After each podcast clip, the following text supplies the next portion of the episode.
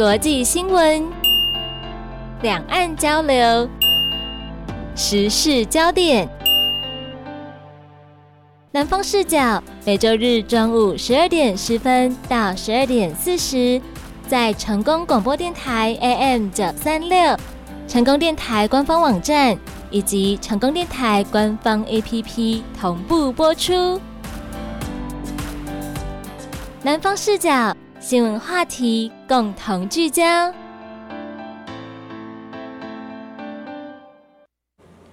全国电台 AM 九三六，欢迎收听南方视角新闻话题共同聚焦。我是主持人小新。首先为大家介绍我们的特别来宾，资深媒体人张教授。教授您好，主持人小新好，各位听众大家好。是的，昨天呐，这一场非常激情的总统立委选举呢落幕了。在激情过后呢，全台湾都要回归到现实哦。想要请问教授，您如何来解读这一场总统大选的结果呢？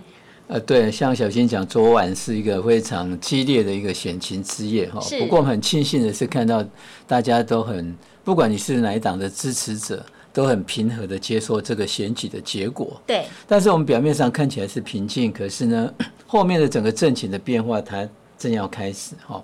那我们看到昨天是民进党赖萧佩，他有得到百分之四十点零五的一个呃支得票率去当选这个总统。可是我们看到这样的一个结果，其实就是反映在选前大家一直在讲，有百分之六十的民众是希望下架。民进党的是对，那我们从侯康配跟柯吴佩的这些得票率的结果来换算的话，确实是如此。就是六成，对，就是你六成的民众，他就是不想要让民进党去当选这个总统。对，可是事实就是没有办法，因为你就是萨卡都，那你就是分开来哦。所以民众我们现在怎么办？只能说接受这个事实，然后然后呢，只能喊一喊天佑台湾。好，是。因为昨天呢，看到这个结果，很多支持者就会觉得说，这是一个三党支持者无人生还，可能大家都不怎么开心的局面。大家都各自有所斩获，但是对于他们最想要的目标，都好像没有拿到的感觉。对，就是说，呃，民进党他拿到了这个总统，对，哦，他拿到了总统、副总统，那但是在国会呢，国会他们就已经不是国会的最大党，哦，不会国国会的最大党。那未来呢？他们在施政的这个过程，你行政院要去在立法院报告的时候，你一定会接到接受到更多的阻挠，哦，因为之前前面的四年是民进党完全执政嘛，所以他们在立法院爱怎么做就怎么做，爱用什么法案想支持什么法案，他就可以通过。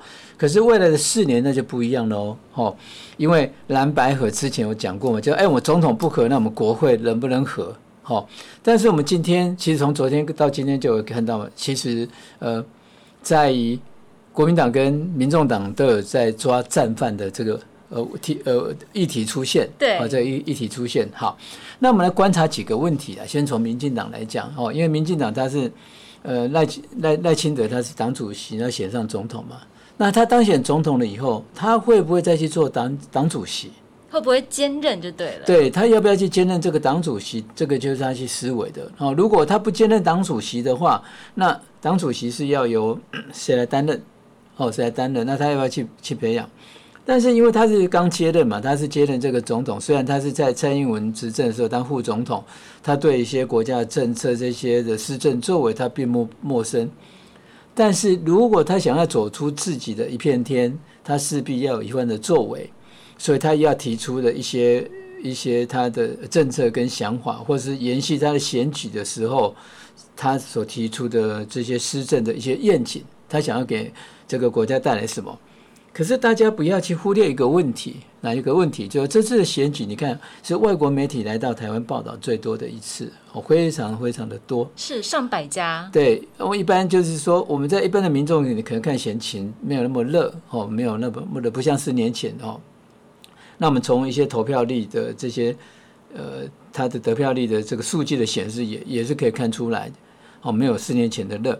可是因为赖清德，哦，赖清德他本来他因为他的台独意识相当的强烈，是对，所以呢，我们在在中国大陆，他的关切度，还有美国、日本这些国际的关切度都是非常深的，哦，非常深的。好，那你民进党的部分，你你未来还要阻隔哦，你的党主席是谁？还有新政院，那你你那清德他说，哎、他也可以抛联合政政府，可是他有没有魄力啊？我的意思说，他没有魄力，说他的内阁的部分，一些部会所长可能找国民党的，或者找民众党的，或者是不是找其他政党的，这些都是那看他的魄力。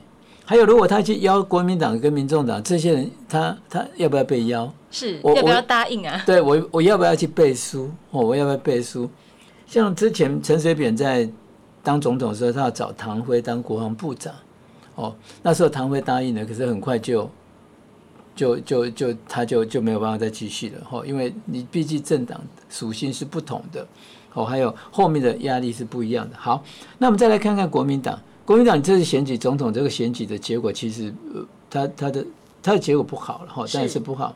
你只有三十三点四九趴的一个支持率，但只是守住基本盘。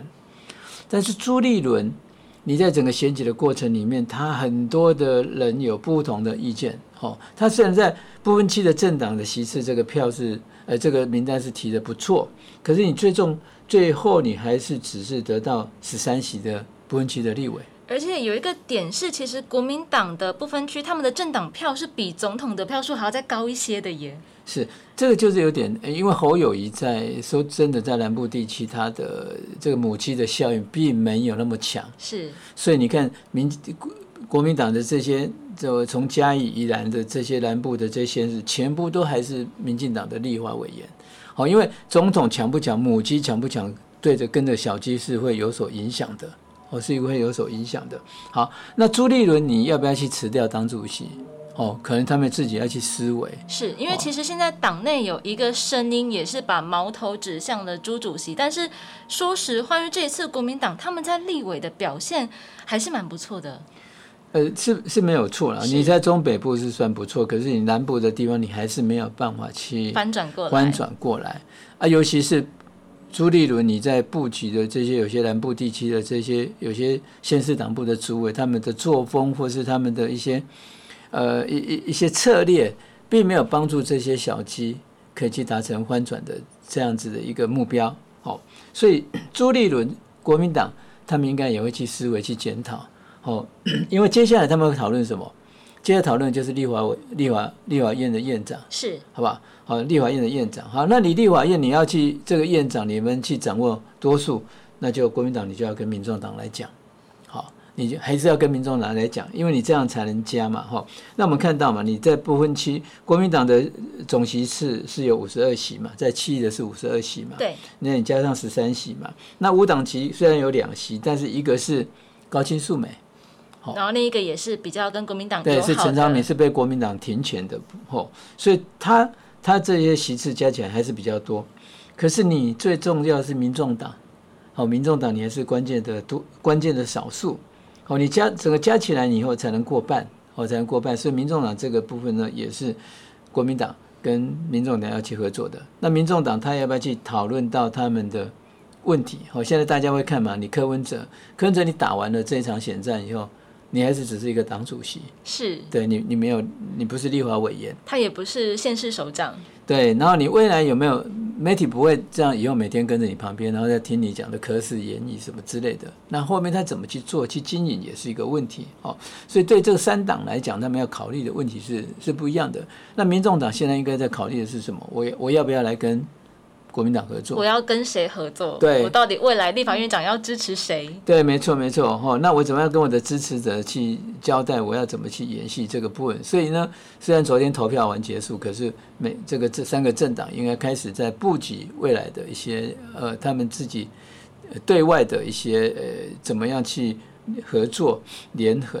对内呢，他们要开始去检讨、调整哦内部的这一些的呃问题跟状况。哎是选完之后，其实三党都各自面临了自己很多的功课要来做处理。没错，那我们投的三张票当中，两张是跟立委席次有关的哦、是的。区域立委以及政党票。那想要请问教授，您觉得这三党他们各自拿到的总席次，还有包括他们的不分区席次，有达到他们选前的预期吗？以民众党来讲，哈，以民众党来讲，应该是有达标了。是八席嘛？对，因为他们七亿立委本来怎么选都都都不太有可能机会。那最有机会就是蔡壁如，是台中那一区，在台中那一席。对，不过那一场他也打得很漂亮哦，尤其蔡壁如他这一战之后，他其实也是。民众党现在除了双双黄嘛，哈，王国昌、黄珊珊他们是不分区一第一、第二嘛。那蔡壁如未来在民众党，他还是有他的分量，尤其他这次跟了呃国民党的这些蓝白河，对蓝白河里面，他是发挥的很大的呃效益，像像主持人讲的。那另外就是说，他去展现他的亲和力跟一些实力，所以未来在扮演这个协调调整的角色里面，他可能还是有。会有一席之地的哦，例如，比如假设他会不会历任党团办公室的主任，类类似这样子哦，那为了可以去折中协调，那是比较好沟通的人选哦，因为黄珊珊跟黄国昌他们两人是。是国民党是对他们是觉得是他是呃不友善的，就是彼此可能都有一点扯后腿的感觉。没错，但是蔡壁如他就不一样喽，对不对？蔡壁如是很多人会愿意跟他合作，愿意跟他谈嘛，哦，所以蔡壁如未来在民众党里面，他可能这个功能性的角色还是会存在，哦，会存在。那我们再看那个立委的部分嘛，哈，刚才就是说民民进党当然席次他掉的比较多嘛，对，掉了十席，对，七掉了十席嘛，那你不分期还是维持，哦，维还是维持十三席。哦，那政党票也比比国民党大，呃，只是多了大概是零点，呃，大概是一点多，是对，只是多了一点多，并没有，并没有赢得很漂亮了。说出来是并没有赢得很漂亮，这样。那你国民党，你国民党当然就讲过了，你你你在在中部、北部这边的席次是多的，可是你在嘉义兰这边是都全部都是立的。哦，那这个等一下我们下一个阶段是可以去讨论。哦，只是在未来的立法院的院长是谁要当任？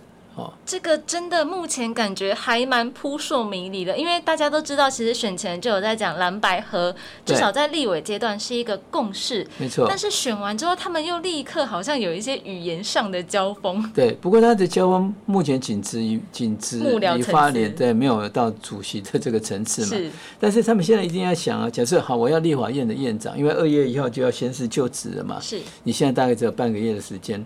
那大家这个时候就来瞧啊，对不对？那时候很多的民进党还有激进党，有些人就是阻止韩国瑜去当立法院的院长。就韩国瑜其实是，呃，他是有点无妄之灾。可是有些激进党或有些人从到就是打韩流，就是打他哦。他卸任高卸任高雄市长，那被罢免了，还是要打他哦，真的是很无辜了哦啊。不过有些因为他们没有目标，我就知道以他为目标来不断的打那。韩国瑜是不是国民党的立法院长的人选？哦，他是不适合当立法院的院长？那这个可能是一个讨论。虽然他是不分区排名第一，第一对，但是呢，他是不是适合？可能他们还会去讨论。还有民众党，民众党会不会有自己推出他们的人选出来？那我们来想一想吧。假设国民党想要跟民众党来合作，对不对？然后大家去协调出来。那是不是国民党的来当院长，然后民众党当副院长？哦，以前在国民党跟亲民党合作的时候，曾经有嘛？哦，国民党的立法院的院长，然后亲民党的副院长。哦，以前是王金平，还有中呃，就是亲民党的是是副院长。是。那未来你这边会不会变成这样子？哦啊，如果谈不成的话，会不会在选院长的时候那？民众党表示：“哎，我的自主性，我就不要跟你合流，我来找别人合作，这样会不会来跟民进党谈？是，对不对？可是要跟民进党谈的时候，他会让很多民众党的支持者会会不开心。对，因为毕竟柯吴是拿下三百六十九万的总统。”得票数没错，就表示他的这个支持者民意基础还是蛮强大的。对他，那这些人，这些人就是讨厌民进党才支持你啊。结果你现在如果你再去跟民民进党合作的话，那这些支持者会不会怎么样？他一定会骂的。为什么？因为民众党支的，比如他，我们我从他支持族群里面就会看到比较年轻的，还有比较可能是中上阶级的哦，一些知识分子哦，就比较理性的这些人。那他们希望是台湾是有希望的，可是他们都觉得国民党你太老了。你你太老了，你的领导人是太老，思维是太老的，然后你们你跟年轻人沟通方式是老的，对，那就不一样。就刚才我我有提到一个嘛，就是说我要坐高铁，你但你用台铁车厢把我放到这边是不伦不类的，所以你想要在高铁这条铁轨上面跑，可是它会跑不动，或者会出问题，甚至于翻车，整个问题会出来。好，所以民众党会不会到时候我维持我的自主性，对不对？假设我来跟你谈，但是我没办法达到我要的时候，那我要不要自主性？就像蓝白河一样，哦，蓝白河一样，民众党一直拿他们的内参来说，我其实是民调比你高的，是不是？是哦，那国民党他说我们怎么做民调，我后面就是超超过你啊，因为其实总统得票数也可以看出来，国民党的说法是对的耶。对，他是对的，没有错，对没有错。那这样的话，像有些国民党人会更更更埋怨民众党，哦，可是你埋怨没有用，这个这是一个事实，你现在去检讨那种账案都没有用。未来国民党支持者是应该要去往后看了。那我们再来讲，会不会不会到时候立法院的院长选举的时候出现删除候选人？哇，战况这么激烈，对，那你你出现删删除候选人的时候，那那你你可能就是还是用票票票选嘛。是那以民众党这种个性，我是觉得他也是有可能的、对我跟你不合，但是我要跟我的支持者表态，哦，表态说我谁都不合，那我就要维持这个关键的少数，那我就一直扮演这个角色。哦，那我的院立法院的院长选举、副院长选举里面，我还是还是我维持我的中立性。那未来很多的提案，我是看这个议题，看议题本身，对，看政策本身对于这个国家或者是对民众有没有利，那他才去决定他们要去支持。那这样的话，可能会维持他们这样子一一路走来的这样子一贯的作风。哦，可能他支持或许会比较喜欢，也也不一定。好、所以我们评估未来在立法院的院长选举里面，民进党一定会推出来嘛，那国民党也会推出来。那国民党要不要跟民众党去合嘛？那国民党、民众不合的时候，那民众可能再推出来嘛？那比较不可能的组合是什么？可能就是民众、民进党再加民众党提推出一组人选。因为他们其实选战一路打来都还蛮激烈的，我相信他们如果要谈合作的话，双方的支持者应该都会有很大的意见。对，不过哈、这政治是这样子啊，当他们想要达到他们目的的时候，他们的缩帖一套的说辞自然就会出来。是，总是呢会说服自己的支持者，他们为什么要这么做。那我相信在二月一号之后，可以看到这个立法院势必会非常的精彩。因为刚才您也提到嘛，民众党的党主席柯文哲，他现在其实是没有任何的职位在身上，就除了党职之外，所以他如何来维持他的身世，这就是一个重点了。那国民党呢？虽然他们在总统大选落败，但是他们在立委是取胜。但是他们的一个问题就是，他们好像吸收不到民进，吸收不到民众党那一边属于年轻的支持群。对那这也是他们未来要去努力的一个重点嘛。对。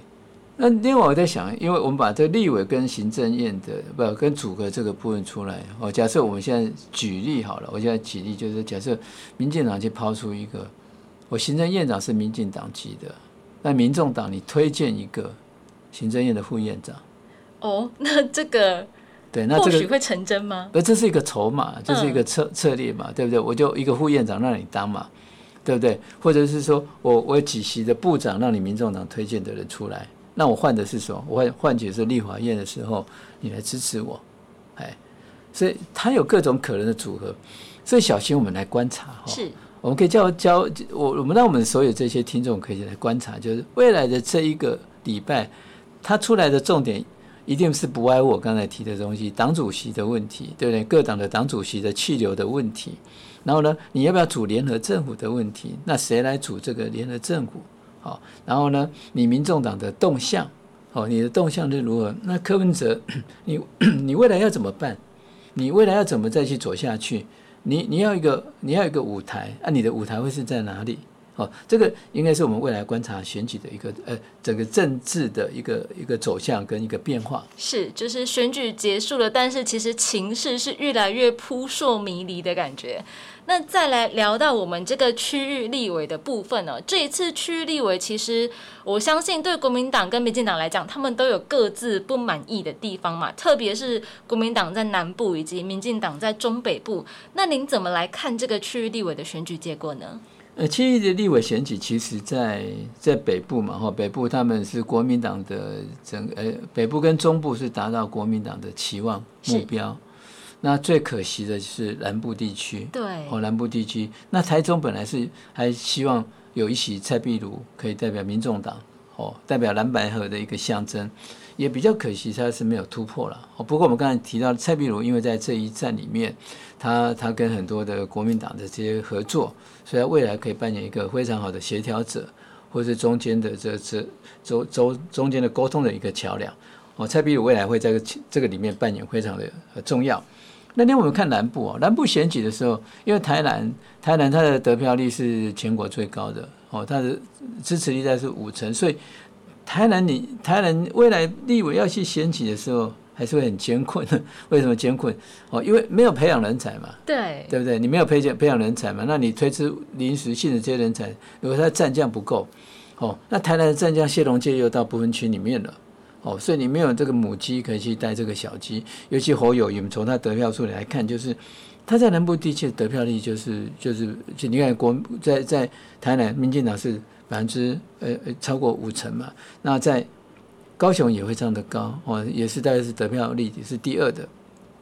那所以这些在国民党在胡选的时候，就是呃很很艰困了啊。不过我倒是要提，就是说国民党高雄市党部。这个主委黄昭顺在接任了以后，哦，他以前选过立委，对，啊，他也选过，选过，他也是担任过这个，啊，担任过一个立法委员，哈，区的立委他都选过。可是他这次回来选的时候，就让这些区立委的候选人是感到是，呃，助力是不大的，哦。为什么助力不大的？毕竟他他他他年纪还是比较呃比较大嘛，资深，对他算比较资深的立委嘛。那你资深立委，你用以前的方式来打现在的选战，是当然是是不 OK 的。对，因为这次有一个重点，就是年轻族群他们其实发挥了一个蛮大的作用。没错，不是我们要跟哪些选民去沟通的时候，你要用他们的方式嘛。哦，比如小新，你现在跟我们的听众朋友。我们在沟通，那我们这个这个广播是我们的媒介，是是是我们他们是因为从这里面来收听到嘛，所以他 他知道我们这些的信息。对不起，但是我们现在从从广播里面把这资讯告诉他。那如果 用网络又不一样，对不对？用网络不一样，那你用旧的方式去跟新的选民沟通，你当然没办法去沟通。那最主要的是，他下了非常多的指导期。下了非常多的指导其实要干扰那些候选人那个步调。哇，那这样子对候选人来讲，其实就是一个蛮大的问题，因为其实每个选区他们的选民结构都是有一点不一样的，所以在面对不同的选民的时候，他必须要灵活的使用不同的策略才对啊。没错，像像我们以前有提到，刚是第一选区，本来到登记前一天前前一个小时还没有。候选人对，最后突然冒出来一个林义迪，那林义迪是用五党籍的去参选，哦，那虽然第一选区的最开最后开票结果把林义迪加曾以利，他的得票数还是没办法胜过邱意莹，但是他这样的观感就让民众党支持者那些人就很不以为然。对，因为你为什么突然出来一个人要来抢我的票？没错，而且让国民党的其他七个七亿的候选人也是很错愕，对不对？啊，本来好好的，你干嘛这边去搅？你为什么要去搅翻这样子？就就是又又让大家去错了。本来李明显吧，对，比方李明显，他他是跟民众党的会长表态是要要要一起合作的，对。还有其他候选人，每个都是要跟民众党合作啊，没有人会嫌票少啊。就黄超是这样的一个第一个这个错误的策略，其实就让很多民进民众党的支持者反感，还有很多人也不喜欢。就黄昭顺，你这样子这样的一个策略的作为，哦，策略的作为，所以你看嘛，哈，黄昭顺在湖选整个高雄市的立委，然后民进党是谁在操盘？是陈其迈在操盘，啊，陈其迈又是是一个市长，所以他有行政的资源，然后他又有中央的资源，所以他又他又一直在强，一直在加强协助李博义第三选区的李博义，还有黄姐第六选区黄姐，一直在协助他们。整个把它险情去险情去去搅热起来，搅翻起来，哦，所以说李博义可以从知名度比较弱的方向，在后面的一直怎么一直攀升，一直攀升，那最后的选举结果就是险胜。那方杰呢，他是空降来的，对不对？当初我们在想说，空降可能没有什么实力，或者什么什么在地实力可能不够。对，可是呢，你市党部，他完全去忽略到网网络作战这个部分，或网络作战的部分。哦，之前在很多的活动里面，就黄昭顺只是要这些候选人说：“哎，那个那个总统候选人来，你们要找谁来造势？你们要做什么造势？小新，你想一想，就是一个一个，如果你你你你的里长，现今天叫你说，哎，那个我们今天参加造势大会，明天哎我们去站路口，去挥国旗，后天呢我们到庙口去怎么样去做？你没有诱因，或者你不是里长的这些好朋亲亲朋好友，你你干嘛去这么多的被动员呢？对不对？所以他用传统一直动员的方式来去做现代选举的一个模模式，是没有比较好的效果，但是就被人家产生那种心理的一个排斥感。是。因为其实我有看到新闻哦，在左南区，民进党其实他们到选前的民调都还算是落后的情况，所以最后这一区的结果，说实话，我相信会让蛮多选民朋友都觉得蛮意外的。因为他们把中央。还有所有的资源都过来，好，比如监察院的院长陈菊，是因为李博义就是他子弟兵嘛，他不可能坐视不管的，所以他也下来嘛。他下来以后，就在长老教会的这一个哈这个系统里面，对对，就把他们凝聚起来去做，然后又又指派一些人去去支援他们。然后像文化部的部长史哲，这个也是陈菊的的的的人呐。然后他为了建村，他也也是下来，就是反正他们带礼物。带资讯，然后呢，让这个李博义他的这个知名度不断窜升。那最后，李博义他们是强力的去在媒体站里面是下了很多的资源。哦，那你在资源不对等的方向里方面里面，你当然会处于劣势啊。所以李梅珍当初是南部所有大家最关注的一个区域，对对不对？那是最有希望的。啊，就后来就是败于什么？败于资源不足。你最后资源不足啊，另外一个当然是母鸡的这个影响力没有那么高哦，所以造成他最后非常可惜的，哦，非常可惜的。那我们来看看他们得票数其实差的不多哦。他然后李博义的支持率四十六点多嘛，那李梅珍是四十三点多，只差了三趴多。对，这个是也是当初在民调的误差值里面。对，就是可能如果选战策略可以比较早的来进行一个调整，我相信这一区的结果其实是国民党很有希望可以拿下的。但是呢，我觉得这对李梅珍委员来讲，其实这也是他的一个，呃，我怎么？他的一个进步吧，就表示说他要在挑战接下来的位置的话，其实两年后大家都很关注的，就是再过两年又是地方县市首长选举了。那是不是表示其实他在这一站有累积到能量，可以再挑战下一个位置呢？每每一次的选战当然是累积一个能量了。那大家也看到他。他的特质，然后他他非常有韧性，他的一个特质就是可以勇于承担。哦，只是说这次的选举，就是他呃大家都很辛苦了哈，他团队候选人都非常的一个辛苦。哦，只是在你在党部的资源跟协助里面，你没有变成一个很大的助力，反而成为另外一种主力的时候，这是非常有点可惜，哦，是非常的可惜。那当然，他未来是要怎么样往后面一步走，大家不知道。哦，但是我们未来的高雄市长。国民党还是以柯志恩，哦，柯志恩有讲过嘛？如果没有其他人，他是他一定是呃首选。没错，对，没错，对他一定是勇于承担了，义无反顾了。但李李梅珍可能会跟蔡壁如一样了，就是说他在这次选举一样，再次去呃除去他们的一个能量，哦，除去他们的一个知名度。那未来当然是如果资源够的话。那他们一定是有更可以替他们替民众党或者替国民党去发挥更大的一个影响力哦，他们必然是如此哦，必然是如此，而只是说看后面哦整一个一个变化哦，整个整体的一个政治的一个环境的变化。是，那最后一分钟呢，想要请教授来分析一下，您觉得国民党未来在南部要如何来破局呢？要破局就是先把这些领导者换掉吧。哦，换一个年轻一点的思维。你没有，你没有年轻的思维，你一定是没有办法年轻的一个做法。然后你不培养年轻人，你你你突然从哪边去找到接接接接棒的人选？是，好，你好像接力赛跑一样，你第一棒有了，结果你发现二三四棒没有，那你怎么跟人家比赛呢？完全是没有比赛的机会。是，所以呢，也希望就是借由这一次的选举呢，可以让各党都认识到他们的问题在哪里，然后呢。共同来推出为人民好的一些政策、一些福利哦。因为其实选举就是为了让我们的生活变得更好。那希望这一次大选呢，可以达到这样子的效果。南方视角，南方视角非常感谢大家的收听。下个礼拜呢，小新跟张教授一样会在空中为大家来分析台湾的最新选情。我们下周同一时间空中再见，拜拜。谢谢大家，再见。